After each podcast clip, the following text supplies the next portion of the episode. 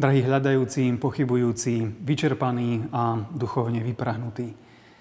Dovolte, aby som sa prihovoril priamo vašej vnútornej duševnej bolesti do situácie nepoľavujúceho strachu a obáv, možno dlhodobého pocitu zožierajúcej neistoty, utlmujúceho zúfalstva a trpkej beznádeje.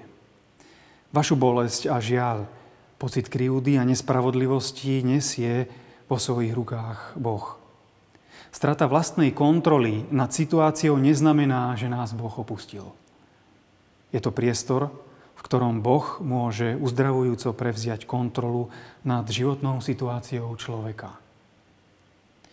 Opakovane sa v cirkevnom prostredí, na mládeži, na doraste stretávame s údajne pravým kresťanským postojom, podľa ktorého duchovná vyprahnutosť nemôže byť súčasťou života veriaceho, hľadanie a nenachádzanie, pochybnosti a neisté odpovede a spomínaná strata kontroly nad situáciou sú žiaľ považované za prejav duchovnej slabosti, nedostatku viery, vzdialenia sa od Boha, pričom sa častokrát označujú práve za dôsledok vážneho osobného hriechu. Vytvára sa ľudskou fantáziou vymodelovaný obraz neprirodzenej duchovnosti, ktorá v podstate svojej logiky vylúčuje možnosť utrpenia spravodlivých. Preferuje sa tzv. výťazný život, duchovný úspech, neustále rastúce spirituálne prežívanie, ktoré núti zronené a krehké svedomia k nekončiacemu sa seba odsudzovaniu. Duchovne vyprahnutý človek sa cíti byť vložený medzi dvoma mlynskými kolesami. Na jednej strane rastúcich nárokov cirkevného prostredia a na druhej strane pocitov nedokonalosti z vlastných zlyhaní. Výsledkom dlhodobého procesu zovretia medzi dvoma mlynskými kolesami môže byť práve vypráhnutosť. Ľútosť nad hriechom a seba odsudzovanie však nie je to isté. Ľútosť dušu očistuje, Seba odsudzovanie ju zaťažuje. Častokrát sa modlíme. Odpúsť nám viny naše, ako aj my odpúšťame svojim vinníkom. Po ľútosti má však prísť prijatie. Po ľútosti nemá nasledovať ďalší moralizmus.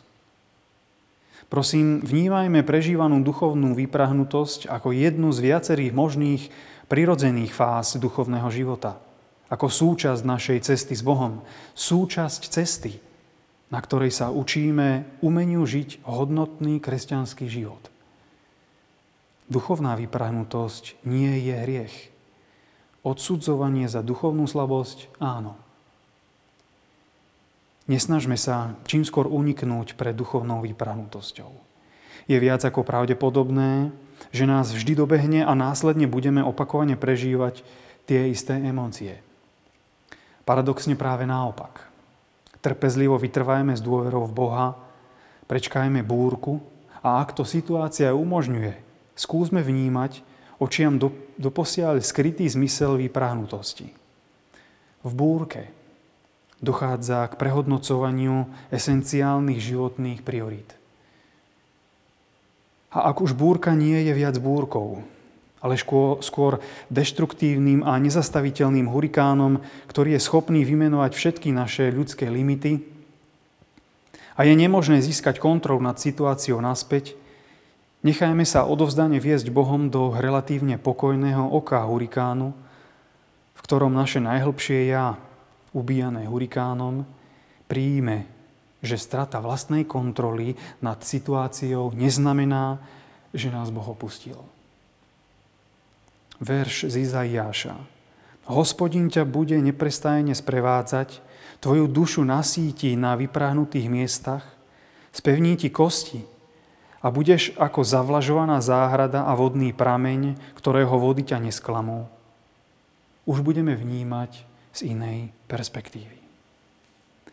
Milí bratia a sestry, vo vašej prežívanej bolesti sa stávate pre svoje okolie učiteľmi – citlivými ľuďmi s porozumením pre doráňaného a opusteného Samaritána.